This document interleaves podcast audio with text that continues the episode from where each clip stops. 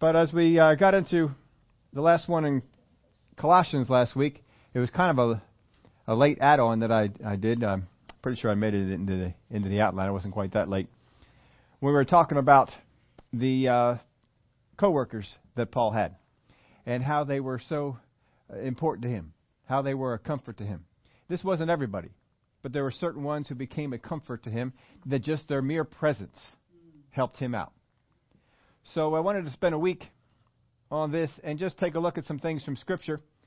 What is it that makes someone a comfort to someone like Paul?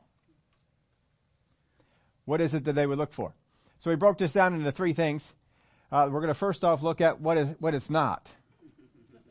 Now, I don't mean these are bad qualities. We're not looking at bad qualities in that. I'm just saying there are some good qualities that will not make you someone like this for Paul.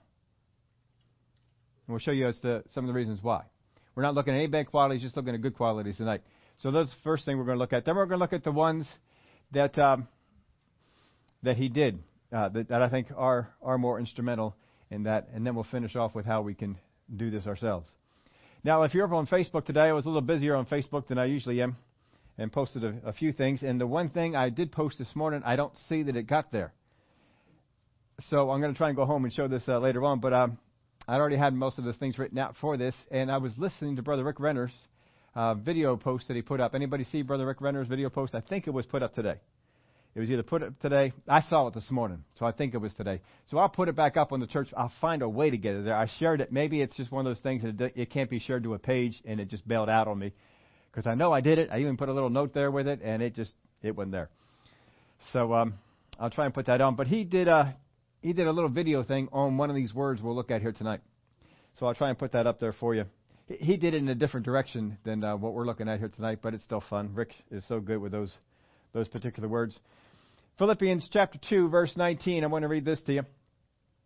But I trust in the Lord Jesus to send Timothy to you shortly, that I also may be encouraged when I know your state. For I have no one like-minded who will sincerely care for your state.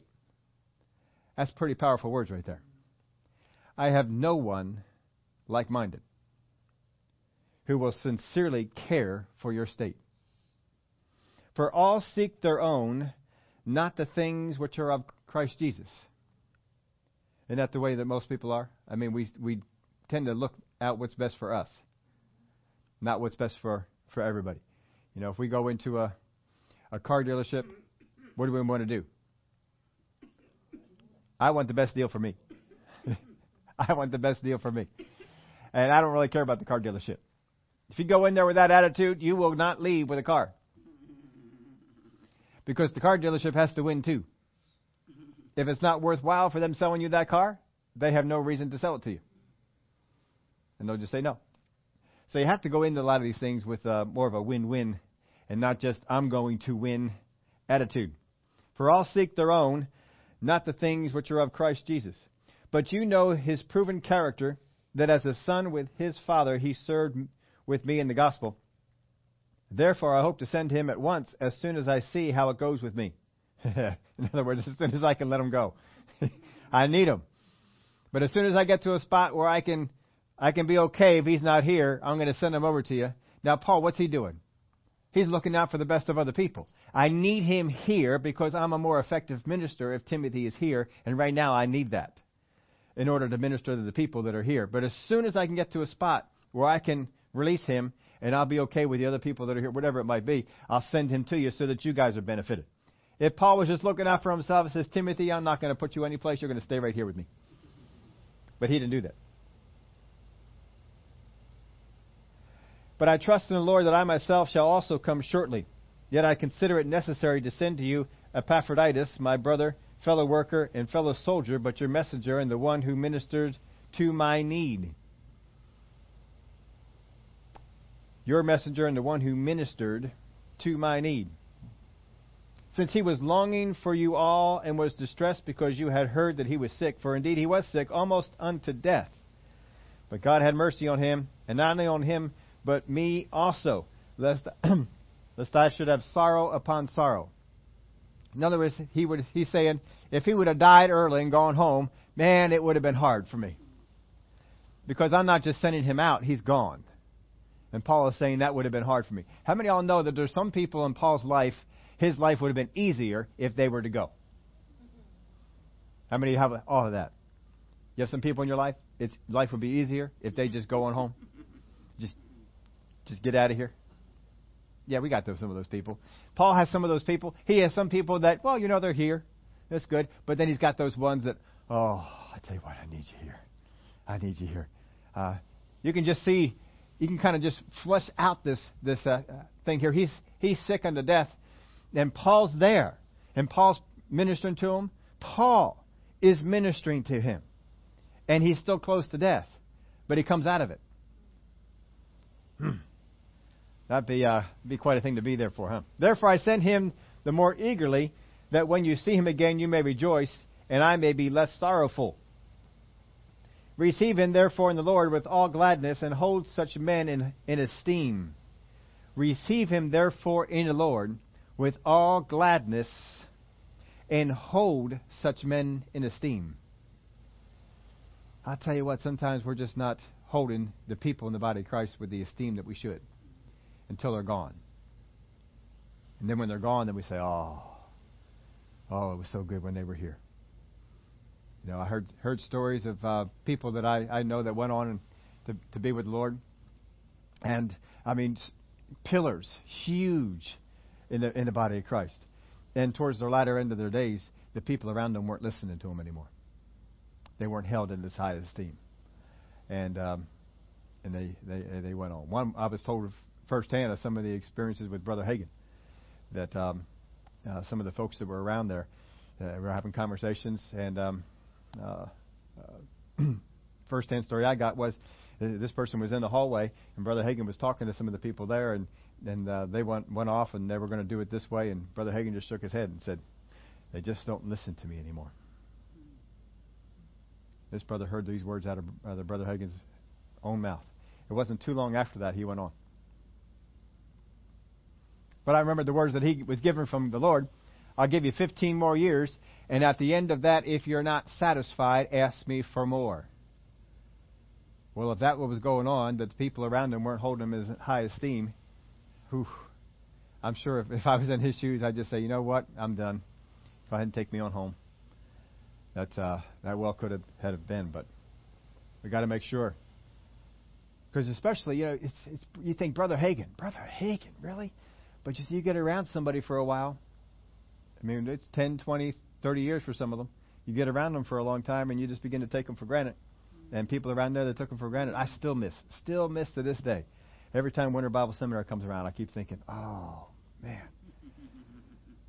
I am so glad that we made it every year that we were, since Connie and I got married, we made it every single year out there. And, uh, even though it wasn't not always easy for us to go out there and to do it, we made sure every year we got out there, we took advantage of every meeting that we could. And glory to God. That was, uh, those, those were fun meetings. Boy, I miss those kind of meetings.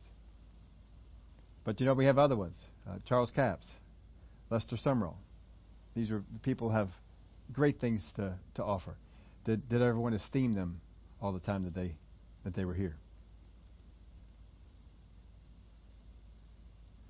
Receive him, therefore, in the Lord with all gladness, and hold such men in esteem, because for the work of Christ he came close to death, not regarding his life to supply what was lacking in your service towards me. Now, if that has to do with the other situation he was talking about, maybe, if, uh, maybe it's something different. But for the work of Christ he came close to death. It doesn't say whether it was uh, persecution or something that was his fault or whatever it was, but he's working for Christ, and in the process of that, came close to losing his own life. He says, you hold this one in high esteem. Remember, these are this is not Paul. This is not one of the prominent teachers of the New Testament as, as far as we know. But Paul held them in high esteem. So what are some of the things that would make some of these people so important to Paul? Now, he doesn't come out and tell us all the qualities that were there. We have to really hunt and peck and, and search. And so I was doing some of this and, and looking through. If you're up there on Facebook, I told you I came up with so far seven things. I never added anything to it. So I still got the same seven things. And um, there, I'm not saying that this, there's only seven things. I'm just saying that's all that I came up with. there may be, you know, down the road we may come up with an eighth and a ninth and a tenth, and who knows what else we, we might get there. I'm just telling you right now, I got seven things. Not that's the all-inclusive, the only number that's there, but um, that's what I came up with here so far. So here's a, first off, the not so important. And the reason I'm putting these in here is because a lot of times we think these things are. In my, our mind, we would think, well, if I was someone like Paul, these would be important qualities to me. But as I look over the things with Paul and I look over the things with other people, I don't see these as important qualities. Now, for some of this, I'm trying to transfer myself into it too. And, you know, well, what kind of things uh, do I find is, is helpful? And uh, then trying to, to see that in the Scripture. Here, so here's three things. The first one, not so important. Not saying they're not important. Please don't hear that. I'm not saying they're not important. I'm saying that they are not so important. That if you have any of these three qualities, or all three of these qualities, you may not become an Epaphroditus to Paul. It's going to take more than this, a lot more than this. In fact, these things alone really won't set you apart. So, but most people would think these are the things that would be. So here's the first one. Helpful. We would think that sometimes that the people that have become instrumental to Paul are people that are helpful. And that is not at all the case. I put in parentheses in my thing, busy. They're always out there doing something. I'm not being mean that they're so busy that they're not doing the right things. I just mean that they're always busy doing something. There are some people that are just lazy, not doing anything at all, and some people that are just always busy. So I don't mean busy in a bad way. Don't hear it as a bad way. I mean busy as in a good way. But helpful. Just because a person in the body of Christ is helpful, now it doesn't mean they're not appreciated, but they're not going to become like a Timothy, like a Titus, like an Epaphroditus. These guys are not just helpful, they're far more than that. There are a lot of people in the church that are helpful, but still, look at, think of it this way. You're at work. How many of you have people at work that are helpful? I'll give you an example. Say that you're at work and there's an I T guy and they're helpful. But you don't always appreciate having them around. They got a bad attitude. They're, uh, they put you down. Uh, it might be other qualities in there. They're helpful. I mean, when you need it, you're sitting there, man, this thing's going on. I got to call so-and-so. That's all I can do. I got to call so-and-so to come up here and to get this thing done. I don't really want to. I wonder if I can get by. Maybe I can get him to do it during my off hours. Have you ever had that with some people? They're, they're helpful, but you don't necessarily want to be around them. But they're helpful. So you could be helpful and not be one of these kind of people. I'm sure that all these guys are helpful. But that's not the thing that qualifies them, that pulls them in. Here's another one. Faithful. I'll bet you this one surprises you. Faithful. I'll tell you what, folks. There's a whole lot of people that are faithful, that are there every week, that are helping out every week, doing something every week. But still, they just don't have, they're not adding anything to you. And these folks added something to Paul. They added something to him. They weren't just there. They were all faithful. Every single one of these people is faithful. But their faithfulness is not what brought them to the place of being an Epaphroditus, uh, a, a Titus, a Timothy, any of these kind of people. Just because they were faithful didn't mean they would be put into this, this category. And sometimes we're always thinking that with God. God, I've been faithful. I've been doing this. I've been reading the Bible. I've been praying. And we're faithful, but we're not always effective. Just because we're faithful doesn't mean that we're effective. And we've got to learn that, that difference. Now, if you're faithful, stay with stay being faithful. Faithfulness is a good trait. Again, we're not going over any bad traits. These are all good traits. But this will not put you over being faithful, being helpful. Here's the other one. Useful. I put in parentheses here, talented. Just because you have talent doesn't mean you're going to be an Epaphroditus, a T- Titus, or a Timothy. Doesn't mean that at all. You may have talent. I've seen people with great talent in the body of Christ, but they're lacking in other qualities. Because they're lacking in those other qualities, things just uh, don't go real well for them. Talent won't get you there. How many people have we seen in the N B A, in the N F L, places like that, sports, have talent, but are lacking in some other qualities, and they eventually go by the wayside. One of the examples we saw for, your, for you football people, uh, Johnny Football. Talent. One of the most talented people in, in college. And wasn't he the Heisman Trophy, trophy winner? Was that? Yeah, Heisman Trophy winner. Award given to the best college, I think it's just the best college player in, in the in the whole league. Got that talent. But wasn't even a starter on the Cleveland Browns. They don't have a quarterback at Cleveland. Still don't have a quarterback. And they eventually cut him. Eventually just cut him loose. And uh, let him go by the wayside. Talent won't get you there. It won't be, it won't be enough. So these are just some. You could probably fill out some more of these things, and I'm just trying to give you an idea that these are these are great qualities to have. Being helpful, being always busy about doing things that you, you always finding things to do. Uh, helpful people, you know, they, oh, that needs to be done. I'll go over here and do this. Wonderful to have around. Faithful people, tremendous. Talented people, you need to have some talented people. But these things will not put you into this category. So let's look at some of the things that will. The first thing I have in my list, and this is the first thing when I started contemplating this after last Wednesday, this was the first thing that came to my mind. The first thing that came to me. And um, I, I see it in Jesus' teaching. I see it in some of Paul's teaching. And I know it for myself as well. This is the first one. That's a peacemaker. A peacemaker. The uh, word here means peaceable or peacemaker. I put some things in my note. I had to take out a lot out of yours and just tried to cram everything in. Most of it's scriptures, but I want you to be able to uh, chance to see these later on. Matthew five nine says, "Blessed are the peacemakers, for they shall be called sons of God." Blessed are the peacemakers, for they shall be called sons of God. That's a pretty good uh, thing to be called, huh? Blessed are the peacemakers. Now, a very similar word to, to that one, very, very close to it. Um, salt, in Mark chapter nine, verse fifty, salt is good, but if it, salt loses its flavor, how will you season it? Have salt in yourselves and have peace with one another. Romans twelve eighteen, if it is possible, as much as depends on you, live peaceably with all men. As much as depends on you. How many of y'all know there's some people who just want to pick a fight? And Paul's not saying just because they're out there trying to pick a fight doesn't mean, you know, you messed up. He says as much as it depends on you. Doesn't all depend on you. Some of it depends on, on other people. Some of it, uh, you know, there, you can do some things to, to cause it. My favorite movies, you all know my favorite movies. Star Trek. And the first one they came out with Chris Pine. I love the barroom scene. And they have the other Star Starfleet officers there. And uh, you can see a fight is brewing. And Chris Pine plays uh, Captain Kirk. He does not become a peacemaker. In fact, as much as depends on you, this is what not to do. And they begin to all stand up and they say, you know, there, there, a fight's going to go on. He says, there's six of us and only one of you. He says, well, if you want, you can go out and get some more guys. And that was all that had to happen, and then the fight broke out.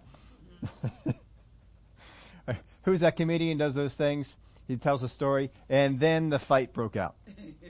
I always lie. I can't remember who does that, but uh, they're they're enjoyable when he does that. If it is possible, as much as depends on you, live peaceably with who? All men. That means people that you like and people that you don't like. People are rude and obnoxious and people that are pleasant. Whatever it might be. As much as depends on you, live peaceably with all men. Second Corinthians thirteen, verse eleven. Finally, brethren, farewell. Become complete. Be of good comfort. Be of one mind. Live in peace. And the God of love and peace will be with you.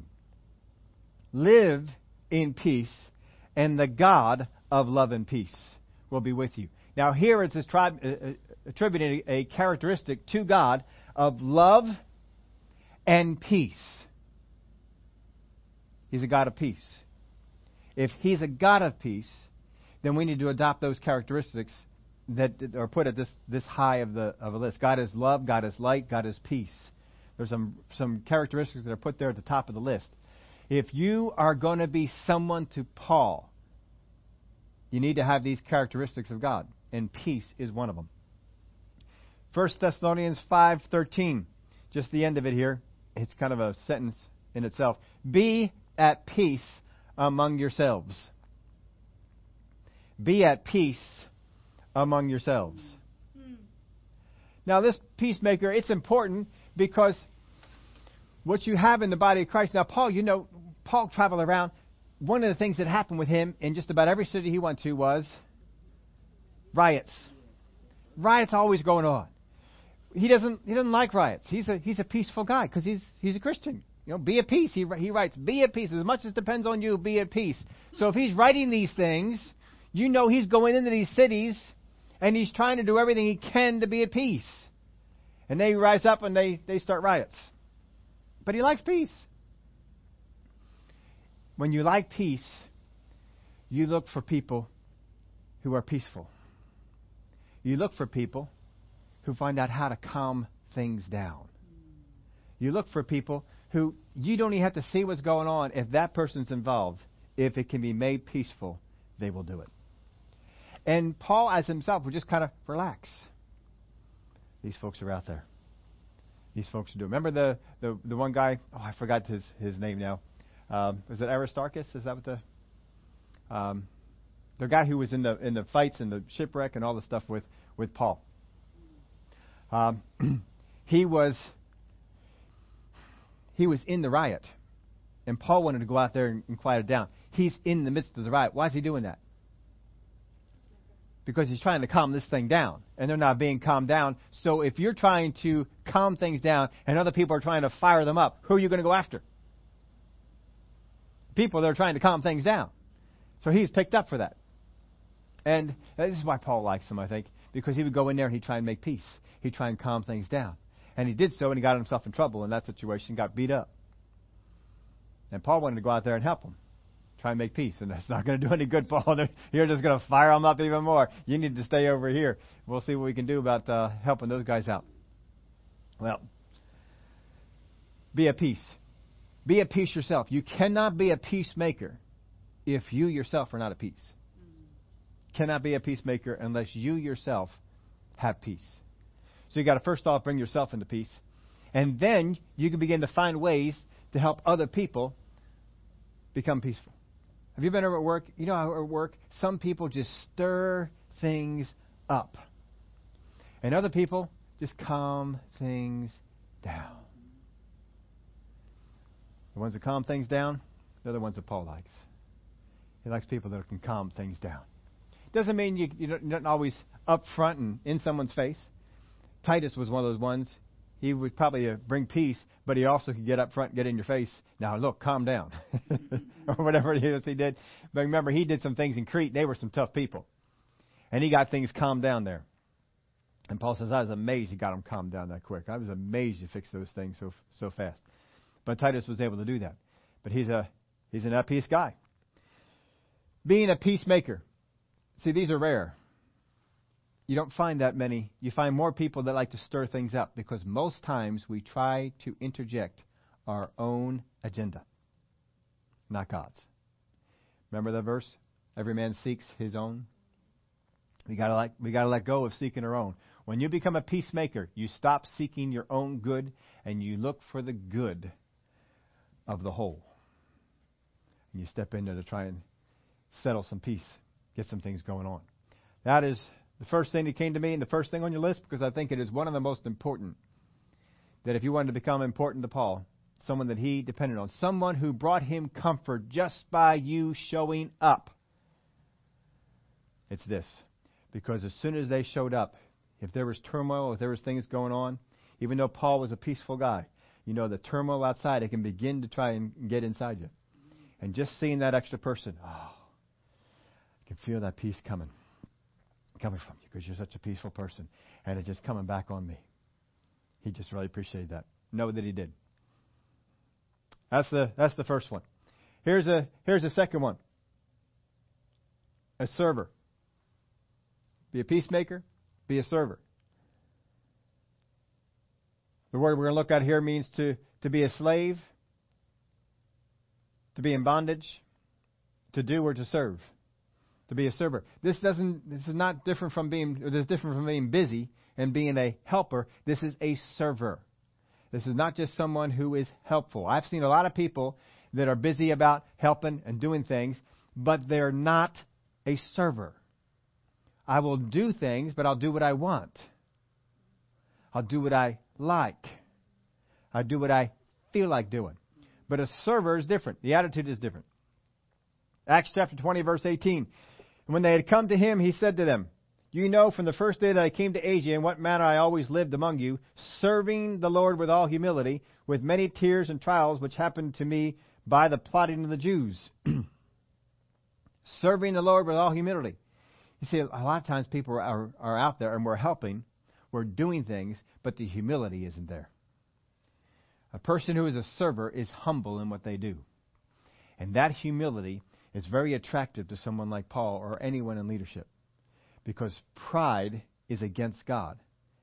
God resists the proud, but gives grace to the humble. Those are the kind of people that you want to pull around. A server looks at what is needed, not what I want to do, not what I want to give, what is needed in this situation. And they step in, then they begin to serve in that. Jesus, we looked at on uh, on Sunday, how many situations he was in. People come, flocking for healing, teaching, all the miracles, whatever it might be. And even though he was tired, he's here to serve. And he served. It's a different attitude. Now, if you want to see this attitude come up, take a look at the disciples in some of their situations in dealing with the crowd and some of the ways that Jesus dealt with the crowd. Now, eventually those disciples began to become more of a server. But that's one of the things that Jesus told them. He said, if you want to become great in the kingdom of God, become what? Servant of all. If God's going to make them great, what do you think Paul was going to do? He's attracted to that service mentality. Galatians chapter five, verse thirteen. But you, brethren, have been called to liberty. Only do not use liberty as an opportunity for the flesh, but through love serve one another. Not through selfish ambition, not through things that are benefiting you, but through love serve one another. Philippians two twenty-two, but you know his proven character, that as a son with his father, he served with me in the gospel. He served with me.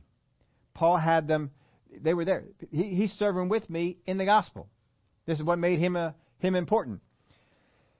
I put this in there. I think I put it in your outline. I don't think I took this one out. It is more important to a leader to see others loved and served than to feel it themselves. It is more important to a leader to see others loved and served than to feel it themselves. Have you seen people in the body of Christ who are more important, more focused on being served? That's not the right attitude. And if you had that attitude, you would not rise up in Paul's ranks. Paul looks for people that would rather serve. Because Paul says, I'm serving in ministry. Anybody's going to get close to me? Basically, you better be serving in ministry too. Some people, I've seen I've seen some of them. I've, I've seen some of them. I'll tell you what, uh, remember uh, Brother Tash? He was uh, he was one time at a church, and we went over just to, to see what was going on, just to touch base with them and so forth. And he and Michael Ott were both there, and they were ministering to the situation that was over there. And after they got done, they had the pastor, some of the uh, people in the church, and they sat and watched Brother John and Brother Michael pack up all the equipment. We saw that going on. My wife and I said, uh-uh. So we got up, and we went over, and we helped them pack up. You know what they did? Nothing. They sat there, and they watched all four of us pack up all their equipment and carry it out to the car. That's that's not a good way to go. that's that's not. Now, we don't do that here. Glory to God. We have guest speakers come in. They get greeted at the door. If they're carrying anything, they do, if they've got it on their own, they didn't make it out of the car. People are back in there pulling stuff out of the car for them, whatever you want. If they wanted to carry it themselves, and they carry it themselves. But, you know, you, you folks are all out there. You're ready to help them out. It's a good attitude to have. Not everybody has it. But if you're going to move up in Paul's area of ministry, he saw himself as a server. He, he served so much, he would even go into a place and say, I'm not even going to take a paycheck from you or an offering. I'm going to be in here and I'm going to make tents. So that I, uh, I for, for the Corinthians, he did that for a long time. Didn't receive any offering from them. Made tents. Why? Because he's here to serve them. And he expects that attitude out of others. Now, I'll tell you what, I, I know that because I've seen people, I've, I've been around leaders that, uh, that have the same attitude. And they expect, they don't demand. They expect that the people that are around them will serve others as well. If not, they don't become very instrumental in their in their life. Seen it, know it. It's quality number two. Be a server. Number three is an encourager. First Thessalonians two and verse eighteen. Therefore we wanted to come to you, even I, Paul, time and again, but Satan hindered us. Can you imagine that? Satan hindered you from coming to a place? Now, he never says what God's will was in this thing. He says we wanted to go.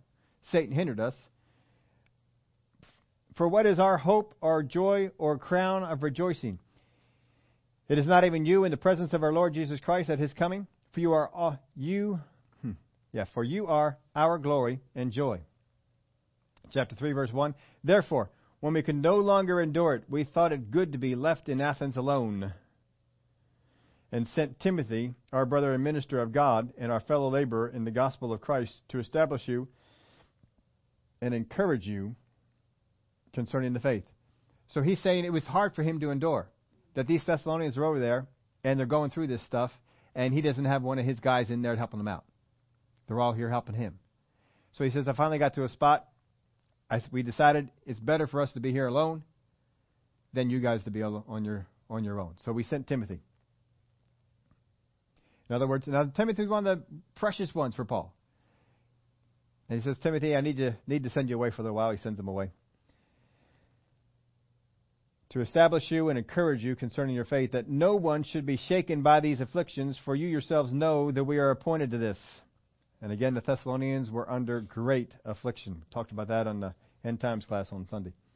Acts chapter eleven, verse twenty-three, when he had come and had seen the grace of God, he was glad and encouraged them all with purpose of heart that they should continue with the Lord. So when he comes in, He he sees what's going on. He encourages. He it's a, it's a part of a of a role of a minister. Minister is supposed to encourage. In order to move up in a person like Paul's view, you also must have been an encourager. If you did not go around and encouraging people, didn't matter how much encouragement you did to Paul, he cut it off. So Timothy was such an encourager, he could send them out. I know you'll go over there. You will encourage them. Same thing of Titus. Same thing with these other guys. Send them out. They'll be an encourager.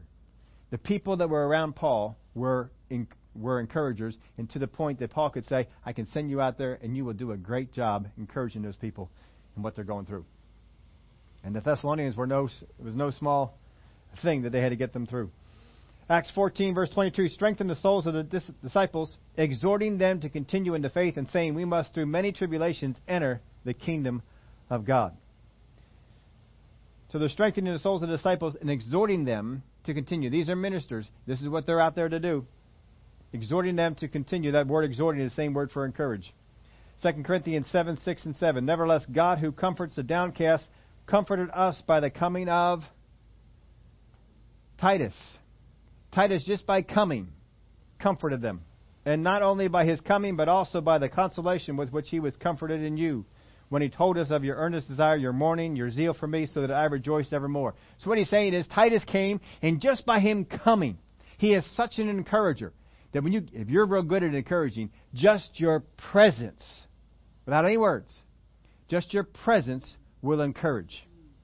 He says, just when he came, I was encouraged. Then he began to tell me about all the things he saw with you guys, and I was even more encouraged. It's not that Titus was coming in and teaching. Didn't have to do that. Ephesians six, twenty-one, twenty-two, but that you also may know my affairs and how I am doing. Tychicus, a beloved brother and faithful minister in the Lord, will make all things known to you, whom I have sent to you for this very purpose, that you may know our affairs and that he may comfort your hearts.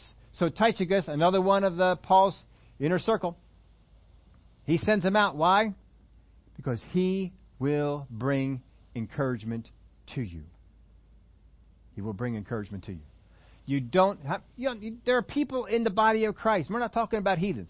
There are people in the body of Christ that if you know someone needs to be encouraged, you do not send them. You don't send them. I mean, some people are so bad at this that they could walk into a family who just lost a loved one and find out who can help me with my problem. I mean, that's how so bad some people are. I, I've seen it. There are some people you will not let anywhere near that. There are some people, well, they're just not the best at it. And there's other people that say, if I can get this person to go over there, they will change the situation.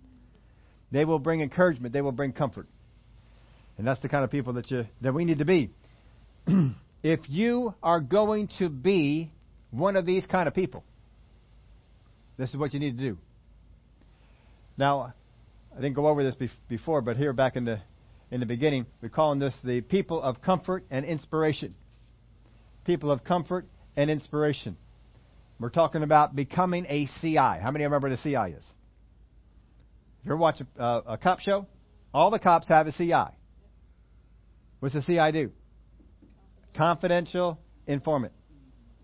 This is their own personal C I. Everybody's got one. This is the one they can go to on the street. Well, we want to make you into C Is. Comfort and inspiration. That you can become that for people. Uh, First Thessalonians three two. Did we do that one yet? We did, okay. Put this in your outline for you. Some people lift their spirits, lift your spirits with their talk while others drag it down. Don't you know that? Some people, they just start opening their mouth and talking, and you just feel. You just feel everything drain out of you. A good companion looks for what Paul needs and adapts to it instead of thinking about what they want. The people that Paul brought in are the people who could adapt to situations. He knew they could adapt to me. They could adapt to the situation we're in. Therefore, wherever I send them, they can adapt to that situation and become the comfort, become the encourager, become the thing that is needed in those situations.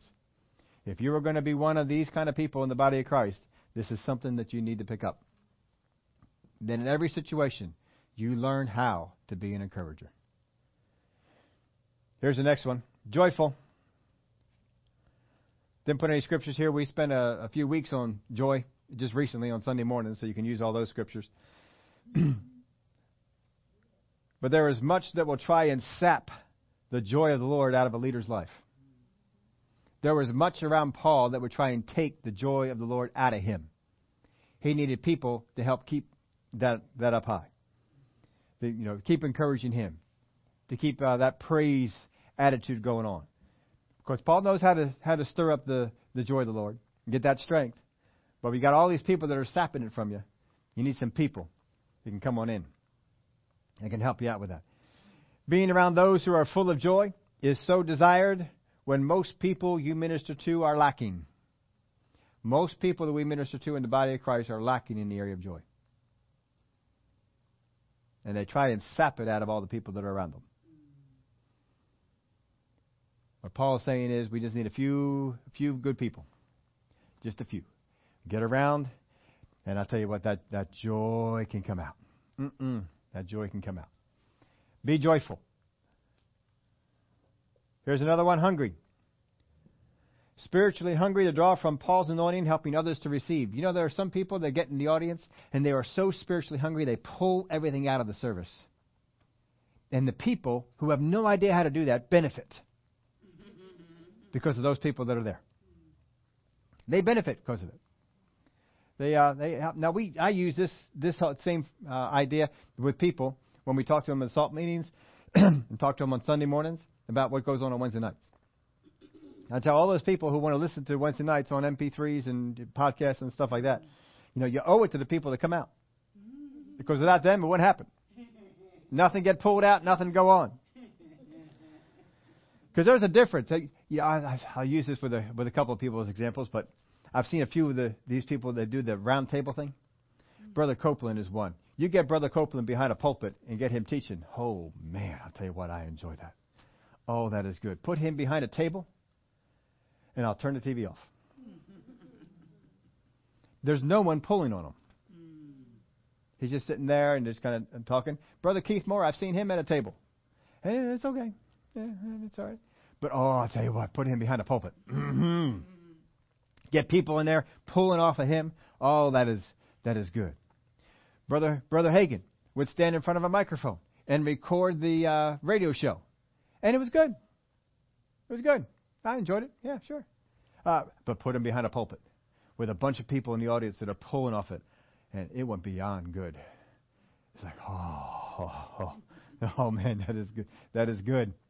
I've never heard Brother Creflo Dollar behind a table. I, based on my experience, I never will. I don't know that he does those kind of things. I've never seen him do those kind of things. But I love it when he gets behind a pulpit and people are pulling off of him. Oh, it's it's good stuff. It is it is good. Same thing with Brother Fred Price. Don't see him too much anymore. Boy, I loved it when he was behind a pulpit teaching.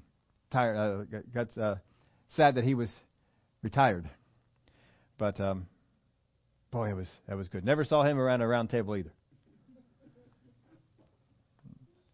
I see these people that advertise these round table things. You know, we're all going to sit around a table and do stuff, and I feel like, eh. No, but see, when we're when you when people are in the in the in the, the group in the meeting and they're pulling off of the anointing. Oh, I tell you what, it changes things. It, it just changes things because there's hunger, hunger there. You got to have that, and you can tell who they are. It is easy to tell from the front who the hungry people are, and who the eh, are, and who the people are just there. Easy to tell. If you're not hungry, you're not growing, and if you're not growing, you're no help. What does Paul think about people who aren't growing? You don't think very much of that, does he? No, no, no. We got to be growing. First Peter two, one and two. Therefore, laying aside all malice, all deceit, hypocrisy, envy, and all evil speaking, as newborn babes desire the pure milk of the word, that you may grow. Growth is necessary. Paul writes to the to the one group, says, "I can't believe I still got to feed you milk." Why? Because he's expecting growth. And it doesn't matter where you are in the body of Christ, what kind of a leader you are, what kind of a follower you are, wherever it is that you are, you are still expected to grow. Paul expected himself to grow. Certainly he expected those people that are around him to grow. Hunger. It's another one. I put this one in there. Impervious. Must be impervious or immune to false doctrine. What would happen to someone in the in Paul's inner circle if they fell into false doctrine? What would happen to them? They got booted out faster than anything. That's the one thing that gets you booted out of Paul's inner circle faster than anything. How many? Well, he writes about people. Man, we got rid of that one. Watch out for that one. Don't don't let them in your church. You fall into false doctrine. I'll tell you why. That's, he did, did not like that. When people fell into false doctrine, they stopped being Paul's companions. That's all there was to it. Matthew six, sixteen six. Then Jesus said to them, "Take heed and beware of the leaven of the Pharisees and the Sadducees."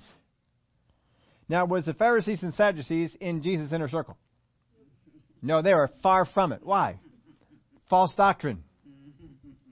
Ephesians four, eleven and fifteen, "And he himself gave some to be apostles, prophets, evangelists, some pastors, teachers, for the equipping of the saints, for the work of the ministry, for the edifying of the body of Christ, till we all come to the unity of the faith and of the knowledge of the Son of God, to a perfect man, to the measure of the stature of the fullness of Christ. That we should no longer be children, tossed to and fro, carried about with every wind of doctrine, by the trickery of men, in the cunning craftiness of deceitful plotting, but speaking the truth in love may grow up in all things into him who is the head, Christ." Sound doctrine, folks. No longer being children, tossed to and fro. If you're going to be in Paul's inner circle, you cannot be one of those tossed to and fro. You need to know what the Word says, and you need to stay with it. If people could throw you, you would not make it into Paul's inner circle. One thing he expected was that you continue to go on this.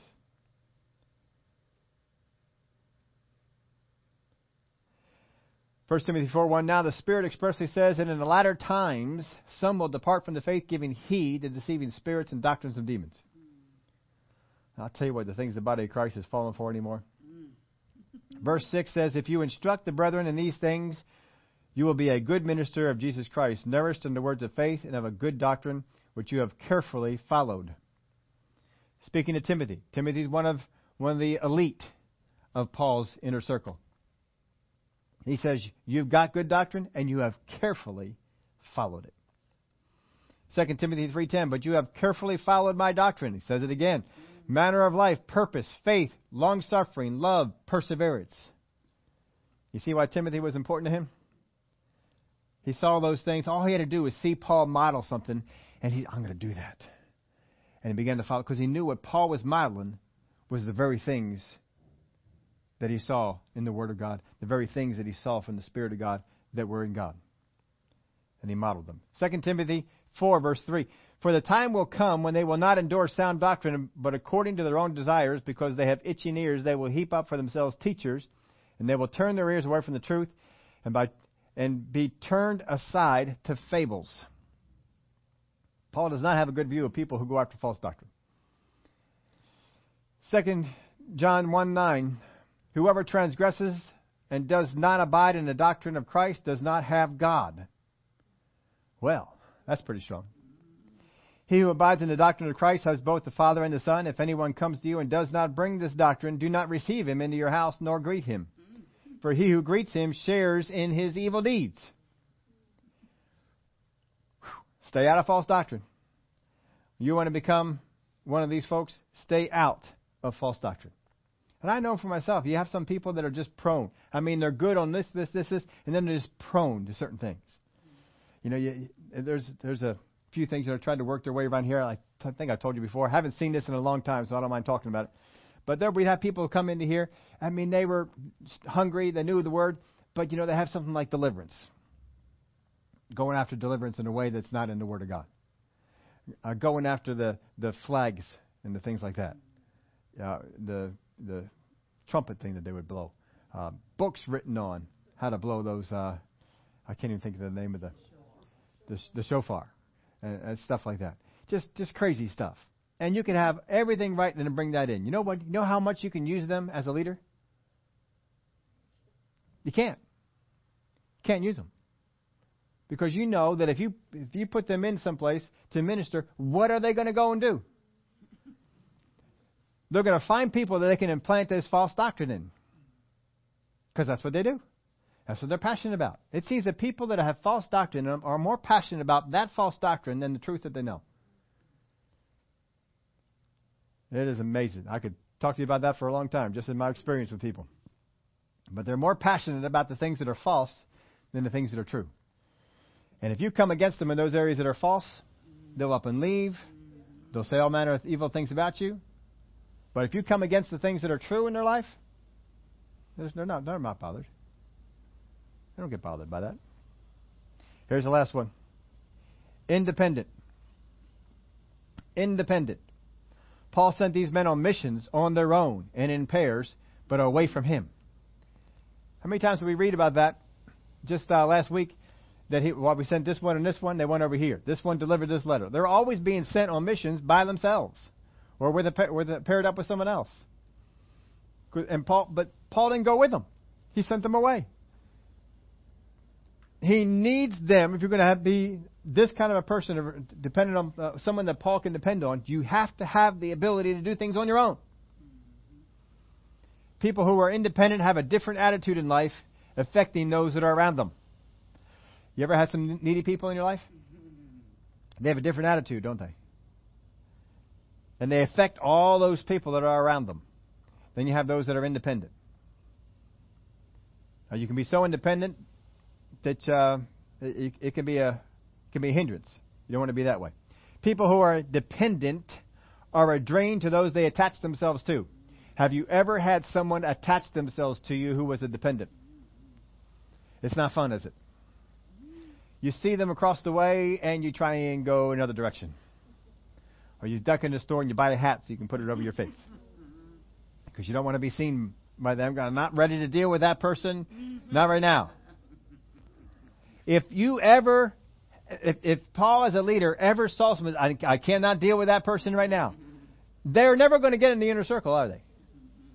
No, the people that are in the inner circle are those people that Paul says, oh, they're here. Oh, this is so good. Come here, come here. Because they're always encouragement to him.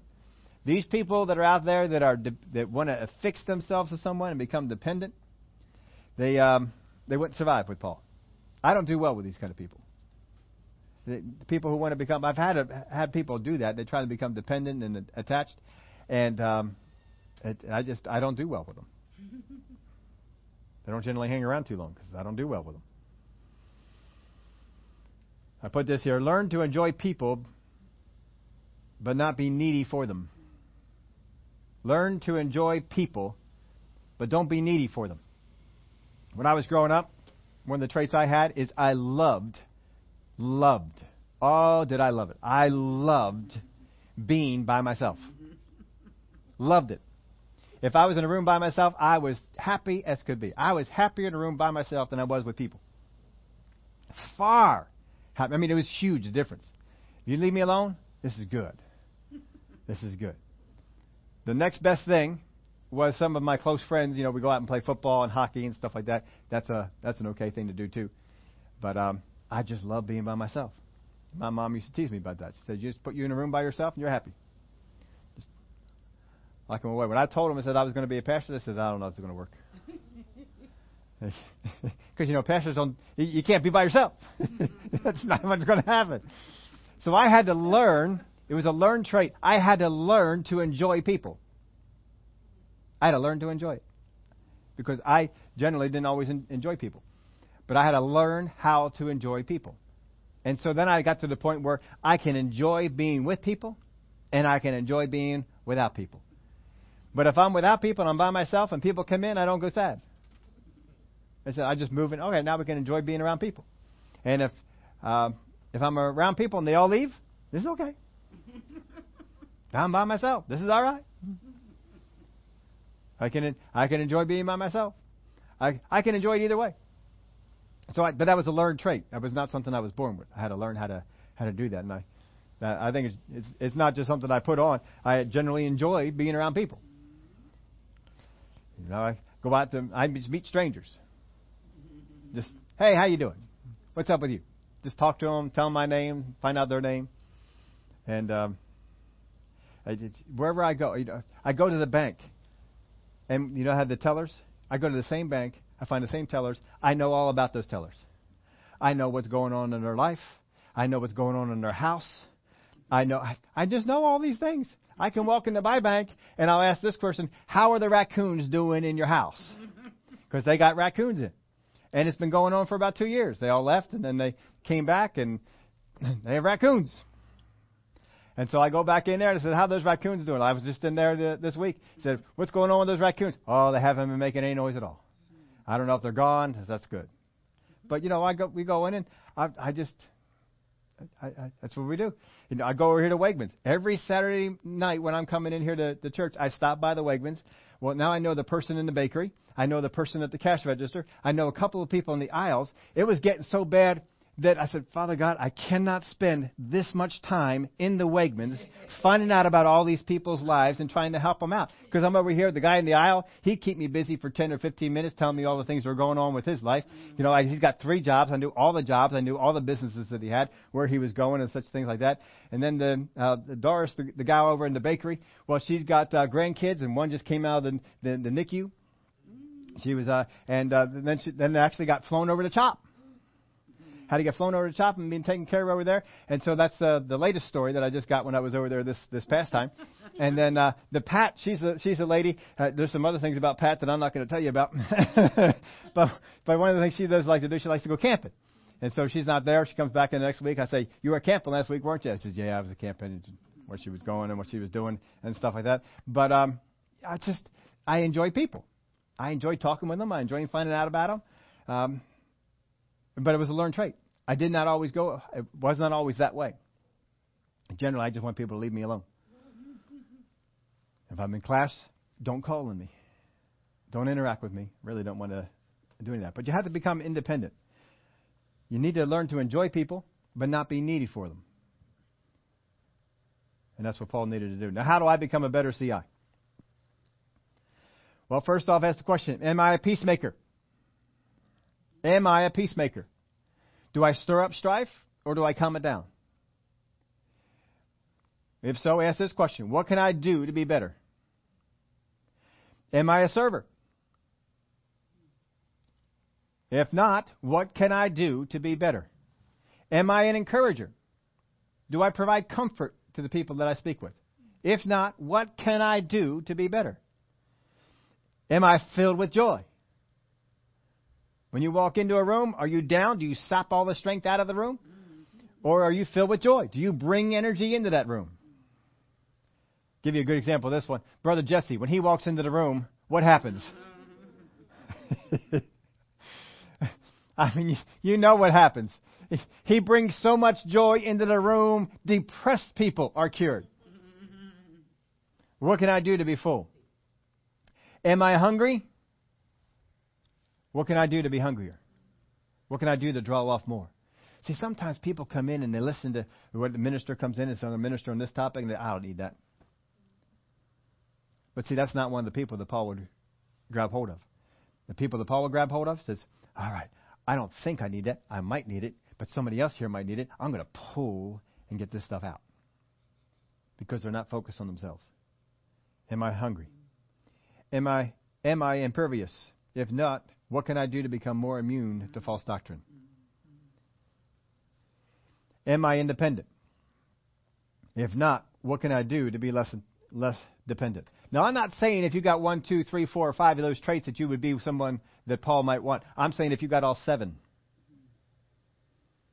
If you have all seven, you would be a person that Paul would consider putting on his inner circle.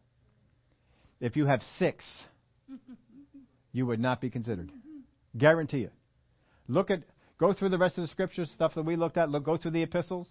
Look at his how he talks about the people that are around him. Look how he interacts with them. Look at this and find out. If you are lacking in one of these things, do you think you would be a Titus, a Timothy? You think you can make it in one of those? And folks, don't we want to become the greatest that we can in the kingdom? Demas left me, he said. But he, he was in this inner circle for a while. But then he fell off. He's in better shape than some people who never made it. Would you make it? Would you make it on Paul's team? If not, what can you do to be better? There's a whole lot of people God would like to have on somebody's team. But we're not doing the things we need to do to get everybody. Sometimes we're just not mindful of it. That's why I thought we'd spend a week on this and just, just become mindful. Now, again, I'm not saying that that's on, there's only seven. I'm just giving you seven here right now. That's what I got so far. You can meditate in this. You might find some other traits that are, are important, that are critical. But I tell you, you, you you're not going to make it on six. You're not going to make it on five. People like Titus, like Timothy, like these uh, these guys that are mentioned, the end of Colossians. They got these things going on. It's not impossible to have all seven of these things strong in your life. It is not impossible. It is very doable. But you got to be focused on it. And you can become one of these guys. One of these people that can be someone that instrumental. Someone as important in the body of Christ, as instrumental for God in the body of Christ as Paul. That Paul says, just seeing you come over, I feel better. Father, we want to be a help in the body of Christ. And we want to take on these traits that these men had that became instrumental in the life of Paul. Because if we can become like those men, like those people in the body of Christ. Oh, I'll tell you what. We can do good things. We don't have to become a Paul. We don't have to become a Peter.